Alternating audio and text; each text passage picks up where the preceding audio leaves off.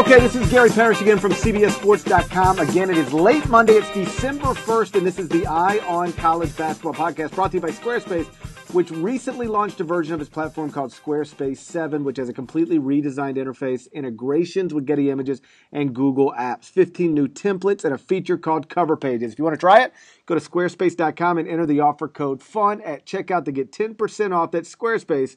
Start here, go anywhere. Okay, I am home from uh, Orlando, where I watched the Orlando Classic over the Thanksgiving holiday. Kansas, Michigan State, Tennessee Marquette, Rider, Santa Clara, Georgia Tech, and Rhode Island were all there. Kansas and Michigan State, of course, played for the title. Kansas won. Fun game. It's actually intense, about as intense as it gets for um, you know, a November college basketball game. Perry Ellis was MVP of the event, averaged 19 and 9 in Kansas's three wins there. We're going to talk about that and a lot more today. And here to help me, of course, Matt Norlander and Sam Vecenie. Norlander, I know you were at Connecticut, Texas yesterday, so I don't know how much you saw of Kansas, Michigan State, but Sam, I know you watched on television, and you don't, you don't, you actually tweeted this. You don't think as much of Kansas as I seem to think of much as Kansas. What are your issues with Kansas?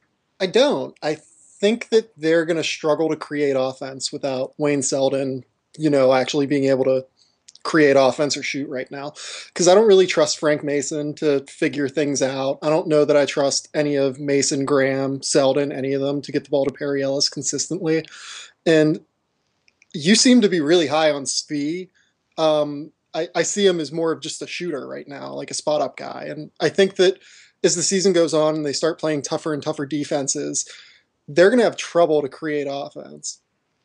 Well, I actually like he is a shooter. Like that's what he does best, but he hasn't made shots this year. I think he's around 20 something percent. And I, I will yeah. tell you from talking to the Kansas staff, um, he doesn't miss in practice. Yesterday in warmups, he didn't miss. Just not making them in the game for some reason. Mm-hmm. But he is their most reliable freshman right now of that class. I mean, this is a class that included, mm. you know, mm. that, that, I'm telling you what they th- what they think.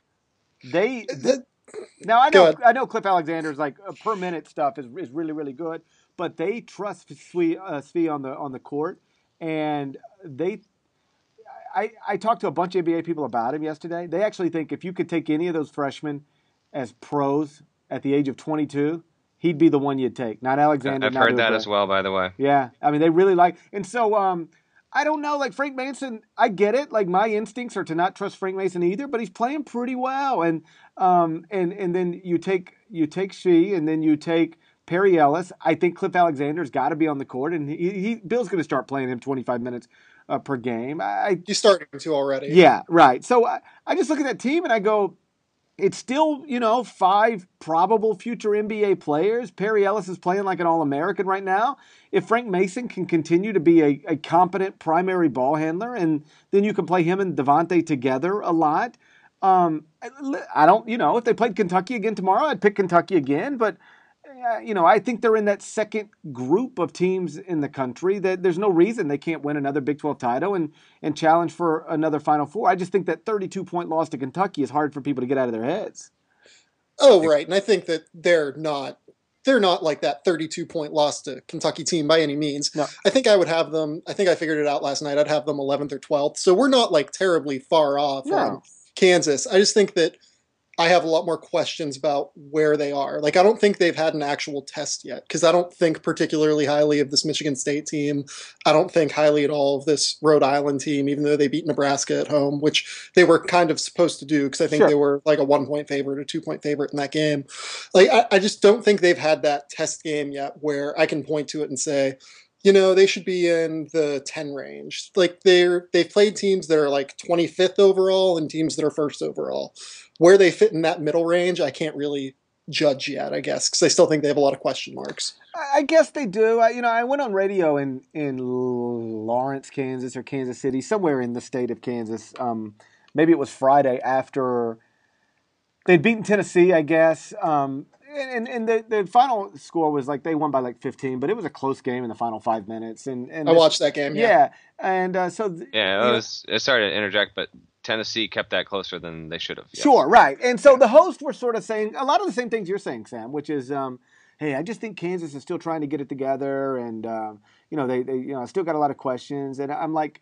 Well, four of their most important players are supposed to be first year guys. Like they should be still trying to figure it out, and they should still have questions. But uh, how many teams? I guess this is where I go. I just sort of fall back on every year around the. You know, we do it, and not not necessarily we, but people um, do it with individuals all the time and, and, and do it with teams as well. It's like, you know, I just think Andrew Wiggins has got a long way to go. You know, that's what we were hearing December 1st last year. And and so now it's like, you know, I think this team's a work in progress or that team's a work in progress. Well, how many teams are a work in progress five games into the year in college basketball when the turnover is almost always um, significant for the for the top tier programs. Like I guess Kentucky's not really a work in progress, and Wisconsin's probably not even a work in progress, and maybe Duke's not a work in progress.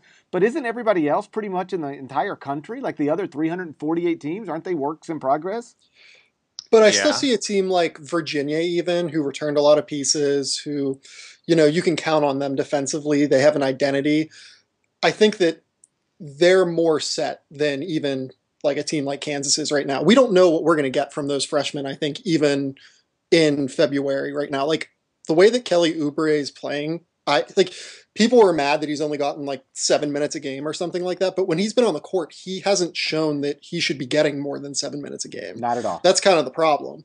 Like I have without him, I don't really know what to expect from them. Without Wayne Selden on the wing doing anything passably, even as a Big 12 starter, let alone like a potential NBA prospect, I don't know what to expect from them offensively because Frank Mason right now is their best perimeter threat offensively, and that's sure. terrifying. I would say here's here's so right now overall, um, Kansas is six overall in offensive efficiency, 18th on defense. Some of that is uh, on Ken Pomeroy, and some of that is Ken actually quietly adjusts his preseason rankings to actual results over the course of the first month. So in re- in reality, Kansas might be a little bit worse in both those categories than they are right now. I I lean more with Parrish and Sam on this one, uh, merely because Self has done more with less in the past. There definitely is an interesting element of this staff trying to determine uh, which sets, which rotations are going to work best, and which guys are going to respond out of that. We have a really interesting game between Kansas and Florida later this week on Friday night, merely because Florida is, is three and three and looked thoroughly average last week. Um, Kansas gets that game at home, they should win. But if for some reason they don't, and Donovan gets his team to win, I think whoever loses that game, we're going to have. Uh, uh, frankly, we might spend next week's podcast spending you know five or six minutes on, on one of those teams because at that point you'll either have a Kansas team who will have lost two games, one to Kentucky and then a home one to Florida, or you'll have a Florida group that'll have already lost four games, more than it lost all of last season. Granted, I know it hasn't been at full strength, but um, those are two programs that were preseason top ten teams that just haven't looked as sharp as as honestly every other team that was a preseason top 10 team. Everyone else to this point, except if you want to say Carolina got slipped up against Butler, but even aside from that one game, you go on down the line, everyone's undefeated or only one uh, reasonable loss. Let's talk about Kelly Oubre for a minute. I, Sam's exactly right. Like I watched him. I've now seen Kansas live four times, right? Um, so six games, I've seen him four times, and he it is noticeable that he is barely playing, but when he is playing, he doesn't look like the type of guy you go, wow, he should be playing more. Like when Cliff Alexander was playing like 15 minutes or 17 minutes, there were like times where you go, wow, you probably need to keep him on the floor a little bit more, right? I mean, because he was rebounding and just making things happen with his body around the basket. But with Kelly, he looks lost, he looks hesitant, and um, right now he's 10th on the team in minutes played. And I got a little pushback from Kansas fans when I wrote that column last Thursday night, sort of them trying to explain that, hey, you know, there's nothing really rare about a freshman, you know, uh, on the back burner at Kansas. Like, and, and I, I like, I, I hear what they're saying, but the truth is, like, what is happening with Kelly Oubre right now is is extremely rare, if not unprecedented, in the modern era of college basketball. Like the one and done era of college basketball, the idea that a consensus top ten recruit and projected top five NBA draft pick could be buried on a college bench through his first six games of his freshman season. Again, this does not happen. This is very, very rare. And like I talked to him about it, talked to Bill about, talked to like every, you know, everybody connected to the Kansas program about it. I will say Kelly said all the right stuff, but it would be foolish to think this isn't bothering him on some level. Like when you are top 10 national recruit, USA basketball product, top five in at least one reputable mock draft, if there is such a thing, um, to suddenly be 10th on your own team in minutes and barely playing. Like against Michigan State, he didn't even play in the second half at all. Like it's got to be a real, real shock to your system, doesn't it? To you, or I'll go. Ahead, Sam. Um, to your first point about how it's unprecedented that he's playing this few minutes, like we actually do know that it's unprecedented. Like Jeff Goodman today on ESPN got through, he went through, I think, the last nine years of top 10 recruits. And Kelly Oubre has played the fewest minutes and scored the fewest points of any top 10 recruit over the last nine or 10 years. Uh, and that's essentially basketball. the past decade is the modern era. Like around 03, 04 is when the internet recruiting services really started to come to prominence. Right. So anyone that would say to you that, oh yeah, there are weird circumstances with Bill Self, no, this isn't even Bill Self. This is absolutely unprecedented. And to your just the point about Oubre being lost and not really looking like he should be on the floor, he he doesn't look like he has any idea where to be defensively. He doesn't really know how to defend not only within like a solid Bill Self defensive scheme, he just has no idea where to go even in like a general pit, like side pick and roll. Like he, he just kind of doesn't get it yet. I think it's eventually going to turn on, and he'll be a great threat in transition for them. He'll be a great threat just ball hawking passing lanes, but right now he's totally lost. So this, yeah, this is the third straight talented, athletic, freak wing of a freshman that his production is is cratered compared to Ben McLemore and Wiggins, who did a lot, but with both McLemore and Wiggins, there was a feeling like, okay, they're going to get better. They're just getting used to it. They're not quite as aggressive enough. With Oubre, it's like the trend is amplified by 15 times over. It's just been, it's definitely been weird. And I, I, a week ago, I would have said I can't possibly see this happening and continuing into conference season. I guess I would still lean that way, but it, it's just bizarre when you've got someone like Oubre that talented who, honestly, this is just my opinion from where we're sitting. If this even even if this continued for the entire season, I still feel like he would go in the first round. As crazy as that sounds, just based off of his his body, his ability, what he's shown uh, previously at lower levels. So it's it's a weird situation, one to keep an eye on. Self has had plenty of guys come around come January, February. I feel like we'll get to that with him then. But if we get 12, 13 games in the season, he's still not cracking double digits in minutes averaged then I think it's a it's a valid concern for self and that fan base. You know, like uh, for most programs, you could maybe you know find a three or four game stretch of buy games. You know, in late November or December, where you could say, you know what, we're just going to force it. We're going to play him 25 minutes a game, let him play through mistakes, let him try to get comfortable, uh, because it won't hurt us because we're going to be outclassing, you know, mid major or low major opponents. But like Kansas doesn't schedule that way. So like they go, you know, straight from Kentucky in the second game of the season to um, the Orlando Classic, where you know they did get a Rhode Island team that that beat Nebraska, and then you know an SEC team in Tennessee, and then a Michigan State team that's certainly capable, and then they back that with Florida, Georgetown, Utah, back to back to back. So like all, te- uh, all teams that I think will be in the NCAA tournament and right. single digit seats. Right. Okay. So then you go, you know, like whatever, and then you know at Temple, and though Temple's not good, still like at Temple, that's a real game. You're on the road, and then yeah. and then um, you know you you close out with you know UNLV, and so I you know, but there's not a three game stretch in their non league schedule where you can go, okay, sure win, sure win, sure win. We can play Kelly Oubre let him go through his mistakes. If he's awful, it doesn't matter. Um, they just don't schedule that way. So I absolutely can see this going into conference play um, because uh, right now they got to win these games, and and and he doesn't help them win the games. And though some coaches will try to manipulate it to keep somebody happy, Bill is pretty straightforward. He says, you know, all I do is I try to play the guys who can help me win whatever game we're trying to win, and then and then I look at the next game. And and right now, um, I don't care what any mock draft says. Kelly Oubre is not somebody who helps Kansas win games. So it's a, a, again, just the whole thing's fascinating to me, and you know that's why I wanted to try to write that last week, and um, it'll be interesting to to follow and watch it unfold. Norlander, you saw Texas Connecticut yesterday afternoon, mm-hmm. um, buzzer beater from Jonathan Holmes. That's a nice way to end November, huh?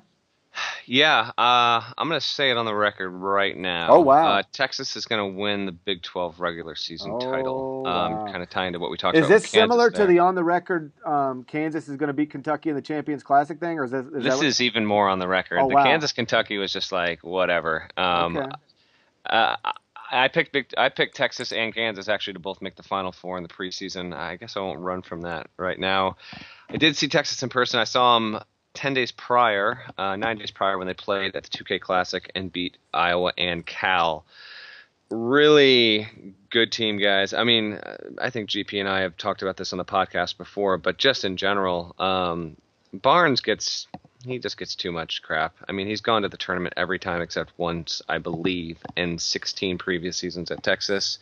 Uh, and while some would say you should do that when you're at Texas, uh, really go ahead and look at coaches that go to tournaments 14 out of 15 years at major conferences.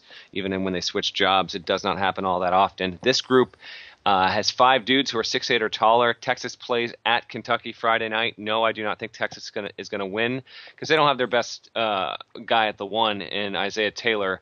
But Barnes, I was talking to him afterward, um, and he made a great point that I totally forgot about. So this this whole Taylor wrist injury, which happened on a freak play uh, when they were playing against Iowa in the second half, Taylor's going to be out probably until 2015. Um, the hope is that he's back and ready in time for conference play. But the Myck Kabongo NCAA disaster of a you know ongoing indefinite suspension while they were looking to possible benefits that he might have gotten into, um, that sat him, and so. Uh, Javan Felix ended up getting basically 35 minutes a game as a freshman point guard, and because of that, they Barnes was emphatic about this, and I was talking to a te- Texas assistant as well. That is really why they have not lost a step here uh, with Taylor being out because Felix has come in. He's a really solid, capable backup point guard. So they've got the good guard play combined with the bigs there. Just I love what they have overall. Jonathan Holmes, that dude is just an awesome college senior. Like really talented, passionate, fiery after the game. He was happy with the win, but he said, you know, frankly, I'm pissed off because we would have should have won this game by double digits. In a lot of ways, he was right, but uh, give Connecticut credit. You know, they did have a home floor and they've got really good talent, and Ollie does some nice defensive schemes overall. But I do like Texas. I think they're clearly, clearly a top eight team in the country right now. Would love to see what they can do against Kentucky. It's just too tall of a task to ask them to win without Taylor, who's such a great point guard. They can do it. I just don't think their odds are very good. But at the very least, um, if Texas goes in and gets beat by 15, I, I, hope people don't come away from that game saying they're they're trash because they're not. I mean, to win at Connecticut, at Gampel, by the way, that's really one of the best home courts because it's a it's a, it's a small arena feel in a relatively decent sized venue. Um, I don't know if either of you guys have been there, but it's a cool spot and it's tough to win. Almost no one does. So they got that. They beat Iowa and Cal, two maybe double digit tournament seeds. So they've looked they've looked good so far. And remember, it was a year ago at this time where people said, you know, Barnes basically has to win 23, 24 games and get to the tournament, or he wouldn't have a job. So it's uh, Texas, Kentucky. That's Friday night in Lexington. I'm going to be there. That's probably the second best game um, this week. The best, obviously, Duke at Wisconsin. That's Wednesday night. I'm going to be there as as well. Um, you don't think Texas can win at Kentucky? I don't think Texas will win at Kentucky either. Uh, but I'm curious. Uh, anybody you give you give Duke a shot at Wisconsin? Uh, I'll, I'll hop in here real quick. I do give them a shot. Man, that is. I, I don't think we can ask for a better game on like a December 3rd than two of the top three teams in the country with the two best big men in the country. Duke does. I mean, you know, Krzyzewski does not schedule road games unless TV deals dictate it. It just, just he does not do it. So whenever we get Duke in a true road environment outside of conference play, always dig that to see how his teams react. Uh, yeah, I would say um, maybe 35% or so for Duke. Wisconsin is uh, not not as deep uh, and not as good on the wings as Duke overall, but they've got they've got plenty of talent. And I know you're going to be there, GP. I just hope we get a a really good game because this is, you know, our podcast is definitely for people that if you're listening to a podcast on college hoops in December, you love the sport. Uh, but in general terms, when you've got a Duke Wisconsin middle of the week. Um, this is really where the sport hopefully can shine a little bit to a mass audience, and I hope we get a, a really good game and some strong performances out of Okafor and Kaminsky. Yeah, I mean, you get two, certainly one Hall of Fame coach in Krzyzewski. I think, uh, I think Bo Ryan. I got to be, yeah. I think uh, at this point, yeah. Yeah, I mean, I think Bo Ryan's a Hall of Fame guy as well. So you get two Hall of Fame coaches, great atmosphere. I don't know, I, I, I don't. have you guys ever been to Wisconsin? I've, I no, no. bucket list though. It's awesome. Okay, like it, it's terrific, right? So great atmosphere, two Hall of Fame coaches, and then two like first team All American guys, and two guys who, you know, are arguably the two best centers in the country, and and um, it, they play incredibly differently, obviously, um, but you know, I, I, listen, when you have the when this is your job, I think sometimes you just sort of take it for granted. I do all the time. Like I, I, I sit around and, and, you know I'm at this great arena this for this great event, and I'm just sort of like you know, yeah, here I am again, and and and and and then you sort of pinch yourself and go, shut up, man! Like this is what this is like. People would kill to be sitting right where you're sitting. So like you know, um, take a look around and soak it up a little bit. And so I say that to, to say I don't. I don't even have to pep talk myself for Wisconsin Duke. like I can't wait uh, to be in. They just it's going to be uh, terrific. I can't uh, I can't wait to get there. I, I, you know I never pick against Wisconsin in the Kohl Center. I think that's one of my rules. Like just don't ever pick against them in the Kohl Center. So um, I suspect they'll win, but either way, um, should be a, a, fun fun night. Remember today's Eye on College Basketball podcast is brought to you by Squarespace, where you can easily create your own professional website or online portfolio. Squarespace is now redesigned with Squarespace 7 interface, including integration with Google Apps, partnership with Getty Images, 15 new templates and cover pages. And Squarespace has an amazing support team that works 24 hours a day seven days a week. Everything starts at just $8 a month and includes a free domain name if you sign up for a year. And every design automatically includes a unique mobile experience that matches the overall style of your website so your content will look great on every device every time. So start a free trial with no credit card required and get to building your website today. And when you decide to sign up for Squarespace, make sure to use the offer code FUN to get 10% off and to show your support for the Eye on College Basketball podcast. At Squarespace, start here go anywhere. Okay, let's do some news and notes presented by uh, Squarespace. Let's start here. How about the job Chris Holtmann's doing at Butler? Five and one wins over UNC and Georgetown. That means he's got wins over Final Four coach Roy Williams, Final Four coach John Thompson third. Only loss is a loss to Oklahoma. Really nothing embarrassing there um, for a program that's just been through a crazy amount of adversity over the past 18 months. You know, you lose your iconic coach. Um, then you hire a new coach to go into the Big East, and that obviously doesn't go well. Lose a key player to injury.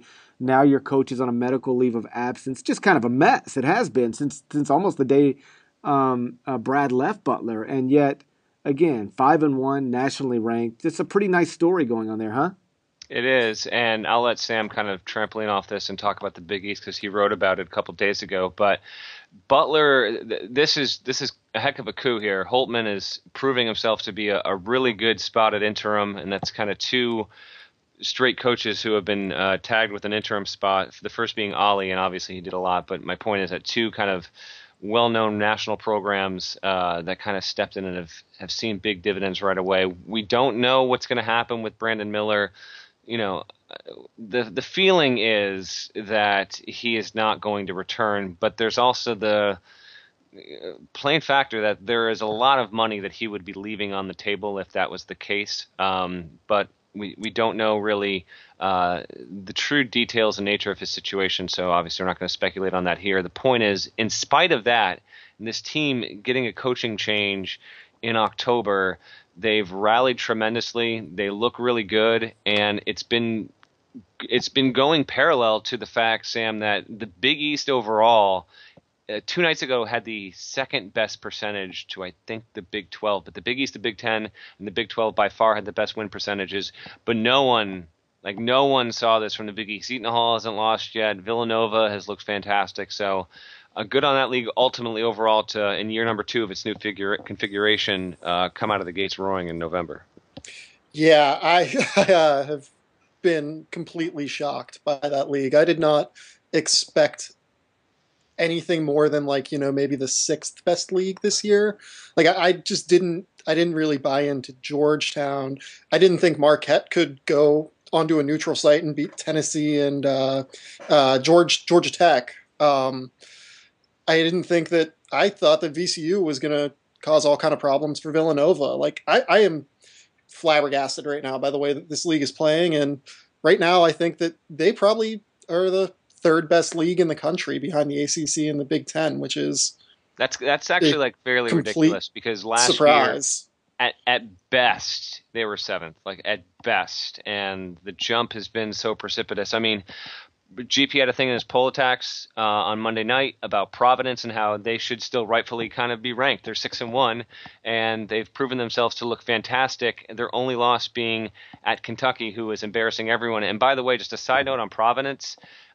To me, this is just like a kind of a college hoop diehard note, but like last year, Bryce Cotton was the absolute do it all, do everything player uh, in all of college basketball. He leaves, and LaDontae Henton, who uh, you know, four or five coaches, I did the the preview for that league for us. I spoke to them, and they said, "Listen, the best player in this league is probably LaDontae Henton. If not, he's the second best." And I was kind of like, hmm, I don't know.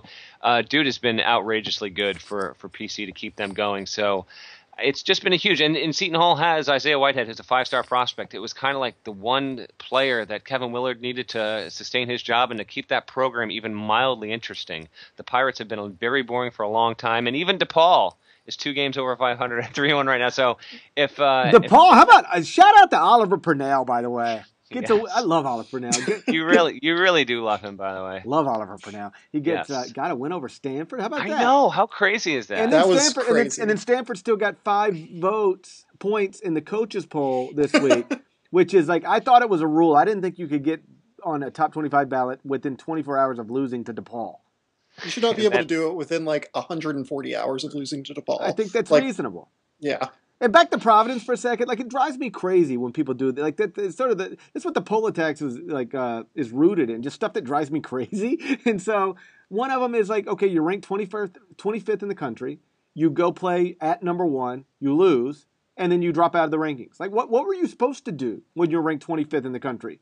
You're supposed to go lose at Kentucky. And you, what, dri- what drives you crazier, that or when a higher ranked team, like you have two ranked teams playing but the lower ranked team is at home and is the favorite. But people say it's an upset when like 17 beats a seven, but 17 was actually. Yeah, favorite. that doesn't bother me as much. I mean, I'm I, it's something I'm very careful about. There's like a couple of pet peeves. I will never use the word upset when it's not actually an upset according to odds makers. You know, just because you know, a, a, number 10 beat number 4, that doesn't necessarily make it an upset, particularly if 10 was on its home court and favored by 3, right? So that that that I never do it, but I don't like get offended by that. The other one that sort of drives me crazy, um, I never say defending champ. I always say reigning. Yeah, champ. you do have a thing with that, don't you? You know, because nobody's defending anything. Floyd Mayweather defends his championships because if he loses, then they take them away. Like Connecticut's not defending anything. You're not watching the defend. What are they defending? They, you, there's no scenario under which something that could happen on the basketball court this year could cost them last year's national championship. They're not defending it. I hate defending champs. I, I, in fact, I would, I would say we'd never use that again. That should be an eye on college basketball. I actually, rule. I have knowingly and quietly um, typed and then deleted the first half of that phrase a couple of times because of you. Just seeing it. Thank you. They, nobody's defend. There are, in football, we don't have defending champs. In basketball, we don't have defending champs. In boxing, we do. So, like, um, uh, Floyd Mayweather, he is he is defending his championship. But like in uh, the I get what you're saying. Yeah, yeah, yeah. So mm-hmm. like the Spurs, they're not defending it. They're not defending anything. They're the reigning world champions. They're not defending right. anything. So that stuff drives me crazy. And then like just ballots that don't make any sense. Like the the one AP voter that I pointed out this week. He has North Carolina ranked 10th, which is high, but whatever, I don't care. And and then he has Oklahoma ranked 20th, which is whatever, that's fine with me too. But then he doesn't have Butler ranked. Well, I don't understand that because if you think North Carolina deserves to be ranked 10th and you think Oklahoma deserves to be ranked 20th, what you're telling me is that Butler's resume features a win over a top 10 team, a lone loss to a top 20 team. They can't see, get in the top 25 then? See, that one I actually don't have a terrible problem with. Because Well, then you will get Attack next. I'm okay with that. The reason I don't is because Butler was what picked to finish last in that league this year, second to last that could actually be like reasonably spun as, hey, I'm just not overreacting to a single result.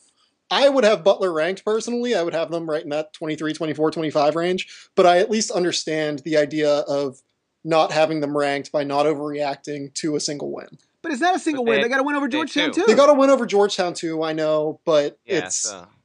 I understand the idea behind it. Is well, my point. Like I said, you'll be next. hey, okay, so we're talking about the Big East. Um, some of the schools that used to be in the Big East are now in the American Athletic Conference. Is that going to be a one bid league? Like uh, it could how maybe, disastrous would that be? Right now, it should disaster. be. Hey, that was a really good league last year, at least the top. At, at pretty much, it was just split. It was weird. It, it was, was no. It was, I wrote about Jekyll this. Hyde. Yeah, it was crazy. The divide between the top five and the bottom five was like there wasn't anything else in the country close to it in the league. But but you had Connecticut, Louisville. Cincinnati, Memphis, and SMU basically all in the top 25 to 30 at KenPom all year, all year long. They were all like right there in the top 30, 35. Um, now, this year, Connecticut's the only one in the top 50. Um, Connecticut, and they're just three and two with no good wins and home losses to West Virginia and Texas. SMU's four and three, no good wins, losses to Gonzaga, Indiana, Arkansas. Cincinnati's five and one, but they got no good wins and a loss to Ole Miss. Memphis is two and two, no good wins, blowout losses to Wichita State and Baylor like like you know to go from what I do think last year was one of the more interesting and and and better leagues in the country to you, you could re, you could envision a scenario where it is a one bid league like that's a pretty significant drop off. I don't know that it should be surprising because I think on paper every team was supposed to take a dip, except for maybe SMU, and then you know the Mudiay thing and and and the Kennedy thing sort of caused this. But yeah. um, the league's in a pretty bad spot right now. Right. It's, it's uh, not doing right, anything. Let's just yeah, I'm gonna run this down real quick here. Mm-hmm. Um, so here's basically what we're looking at. If like we don't have two teams that clearly separate themselves in league play, and by separate I mean like dominate league play and only have you know two losses or so.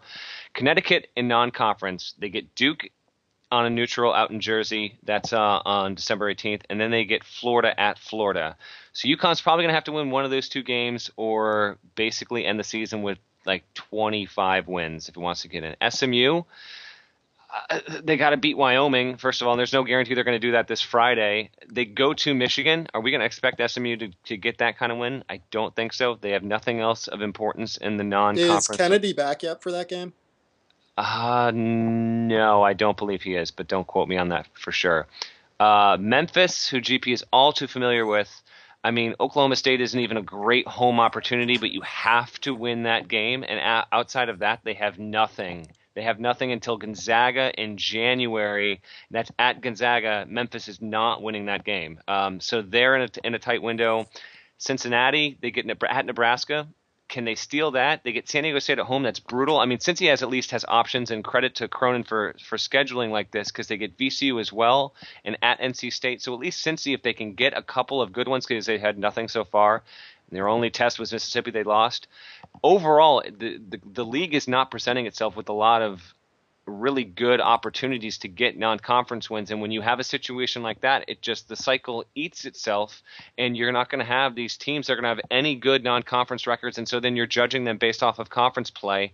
And if we get a situation where no team is below four losses in conference then we could this could be a scenario where we're go, we're looking at the AAC as one bid league. Yeah, I mean, like you know, because of where I live, I obviously get asked about Memphis all the time, and so the fans are, you know, uh, you know they're freaking out, right? Because they're not used to being two and two, and and they've looked terrible in the losses. Like they they they don't take care of the ball at all. Like they're they're, they're one of the worst in the country. Like I think ranked 346th in turnover. They look awful. Okay, yes, okay. So they don't they turn it over like at a, an amazing rate, and and they don't really take it back at all. So like I think through four games, their opponents have taken 36 more shots than them. I mean, just be, and it's not because they're getting killed on the boards. It's because they just give the ball away, right? Like if you would have said in the preseason, what guards uh, are Memphis going to rely on?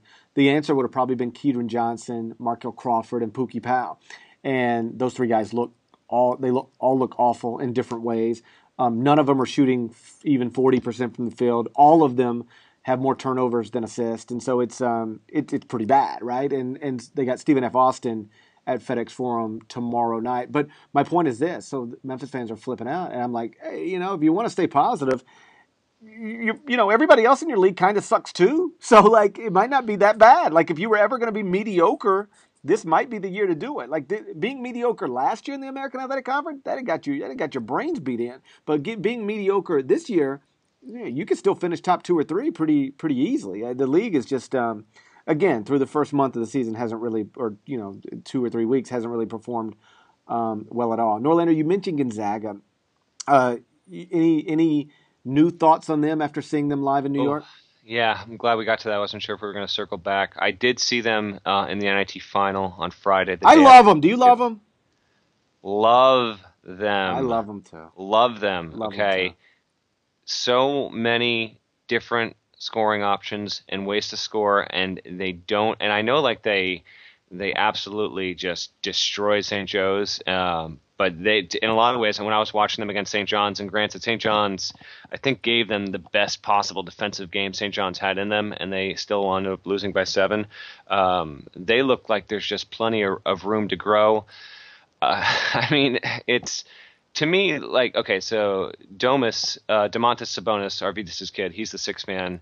He's got to be the best six man in the country. He is a double double mm-hmm. machine coming off the bench. Plays with tremendous amount of energy and passion. Is so much fun to play. You to know what? Like, here's the other thing. He's got some shit to him. You know.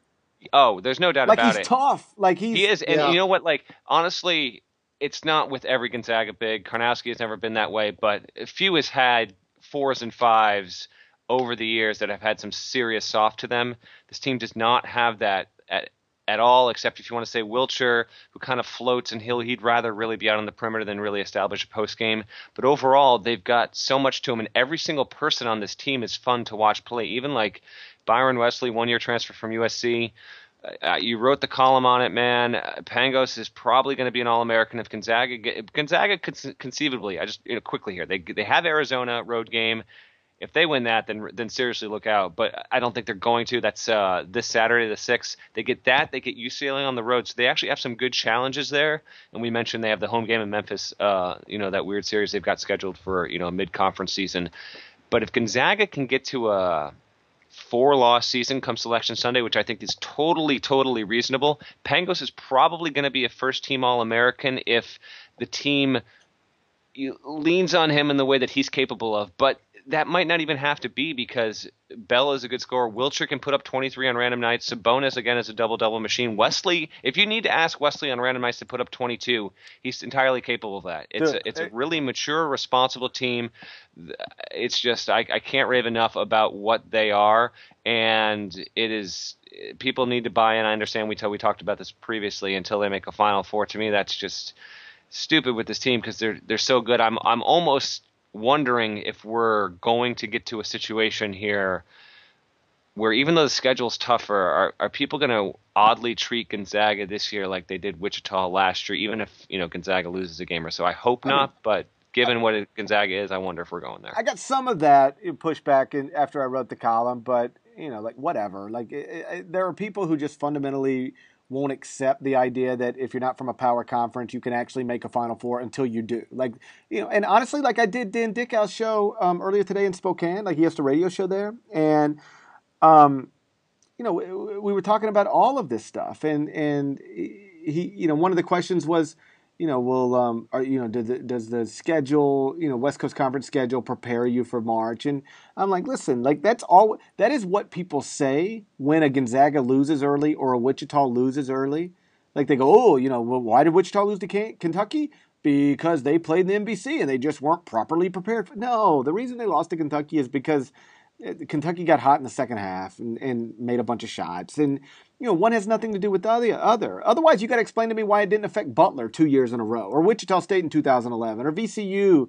Um, I mean, Wichita State in 2013, or VCU in 2011, or Memphis in 2008, or the great UNLV teams once upon a time. Like, I, I just don't buy that. I just think you you and this is sort of Mark Few's thing as well. Like, just be as good as you can be, position yourself to get a, a, a, an advantageous seed, and then go play the games and see what happens. But um, there's no question that people will doubt it until it happens. They just do.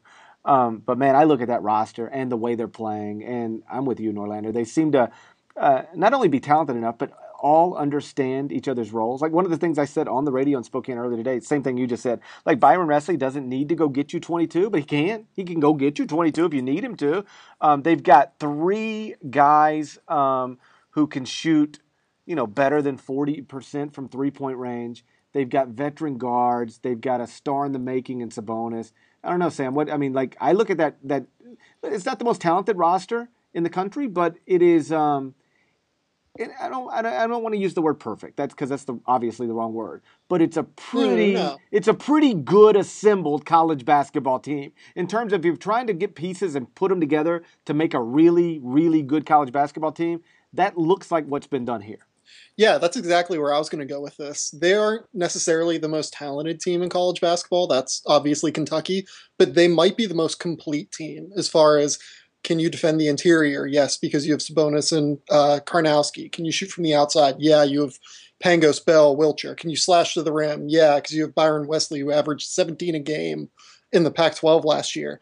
Like, this team can do literally everything that you ask of a team on the college basketball floor.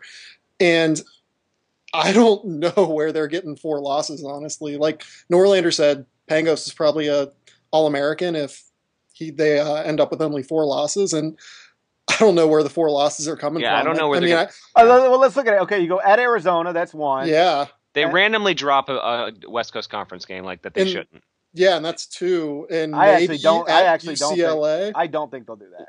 I, I think they can run the table in the league. I think they can, but I also think that BYU could get hot. yeah, that's the thing. only Like, way- St. Mary's yeah, just yeah, yeah, knows yeah, yeah. That's So here's where I would say the only way they're getting to four is, is if they drop to Zona this Saturday. That's a that's a I can't wait to watch that game. They drop to UCLA, which I don't think they will do, but you know they, they're Crazier won't things be. I don't even know if they'll be favored in that because UCLA is not terrible, and that is a home game for them. So let's call that two. Let's call BYU on the road three, and then if they get plucked, uh, do or die West Coast Conference game, that would be my fourth. yeah, That's how I think they're getting to four. I could say, uh, yeah, I can see four. But right now, if I set the over under law, Gonzaga losses on Selection Sunday at four, I think I'd take the under. Which it would Yeah. be, which would, which would be great, by the way. But you have GP just real quick here. You have, I don't know if this is just product of teams not losing and where you still had a preseason, but you still have Wichita State. It's only five to six, so we're truly splitting hairs here. But uh, you have Wichita State higher than Gonzaga in your top twenty-five and one as of this moment. If we went neutral, so that you're saying neutral court tomorrow, you take Wichita State to beat Gonzaga. I am saying this. It is based on where I had them in the preseason. Um, Okay. Yeah, uh, honestly, like I could sit here and say, of course I would take Wichita State. You may be honest with you. Um, after watching both teams, um, you know, uh, I haven't seen them in person yet either, but I've seen them both on television. If I had to take a grand tomorrow, uh, neutral court, just a pick 'em game, I, I would take Gonzaga. They they seem to be operating at a really really high level. And I, you know what, a little. I said this last year about Wisconsin, and I'll, I'll say it about Gonzaga now. I hope, I like, you know, I have no problem acknowledging. I hope they make a Final Four because one of the things that drives me crazy is when, um, you know, uh, fans, whether it's their own fans or or fans of other programs, they they hold this lack of NCAA tournament success against a coach or a program.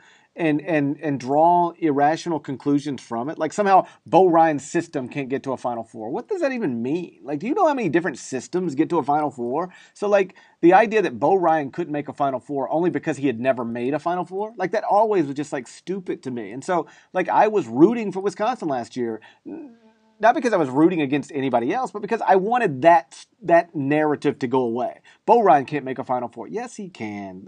For the same reason Shaka can, and and Paul Hewitt can, and any number of people can. Um, Brad Stevens could do it twice. You know, you know. the idea that a guy as successful, as consistently successful as Bo Ryan couldn't do it when randomly all these other people do, it just always struck me as dumb. And so to, to be able to remove that narrative um, was something that I was rooting for with um, Wisconsin last year. Same thing with Gonzaga now. I hate the narrative of Gonzaga is all about regular season, beating up on nobodies, and then they get you know caught in the in in March. I, I hate because I recognize that is what the, the that's what the data shows. But I don't think it's an accurate reflection of what that program is. Like I just think eh, sometimes you got to get lucky in that event, and, and, and they haven't gotten lucky sometimes. And um, so if if they can make a Final Four to remove that from the conversation, like that's what I want to happen. I want the Zags in the Final Four. Does that make sense? Yeah, I totally agree with you. And I'm actually going to circle this back to the conversation about Arizona. I'm actually going to go as far as to say, since today is apparently bold prediction Oh uh, podcast, You're gonna, since you're gonna make, Norlander, you're gonna uh, call this right now. I'm going to call this now that Gonzaga beats Arizona on Saturday. How about that? How about that? Not, Arizona's- that's not terrible. That's like that if because you know, well, I don't know. We'll see how Arizona can get out and guard on the perimeter there, but that's I actually of all the games from now to the next podcast, including and I can't wait to watch Duke Wisconsin, but I think Gonzaga at Arizona. Eh, Yeah, those, earlier those, I are, those are the two best. I mean, I'm- yeah, I'm I, super- yeah. Earlier I said Duke, Wisconsin, Kentucky, Texas, the two best games this week. I I just wasn't thinking far enough ahead to Arizona uh, um, Gonzaga on Saturday. That's terrific, and you know I wouldn't be surprised if that ends up. And I know it doesn't work like this, but I wouldn't be surprised if whoever wins that game Saturday ends up being the one seed out west. No, that these things. No, okay. Just a quick mm-hmm. soapbox moment. Uh, and Sam, I'm totally sorry for cutting you off. You can You're circle fine. back to why you think Gonzaga's going to win.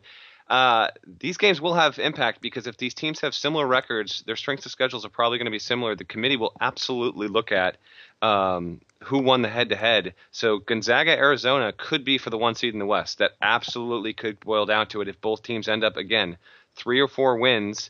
Yes, this could decide the one seed come Selection Sunday. Now it's going to be good. So we've got a good week of basketball up in front of us. Again, Wednesday night, Duke, Wisconsin. Friday night, Texas, Kentucky, and Saturday, Arizona and Gonzaga, and then it slows down a little bit after that, right? Because we have finals and yeah, and uh, yeah, which is fine by me. Like I have, like I don't even know where I'm at half the time. Like I, uh, I got home this afternoon, um, after I guess it was five nights in Orlando, and now I will leave again on Wednesday morning to get to.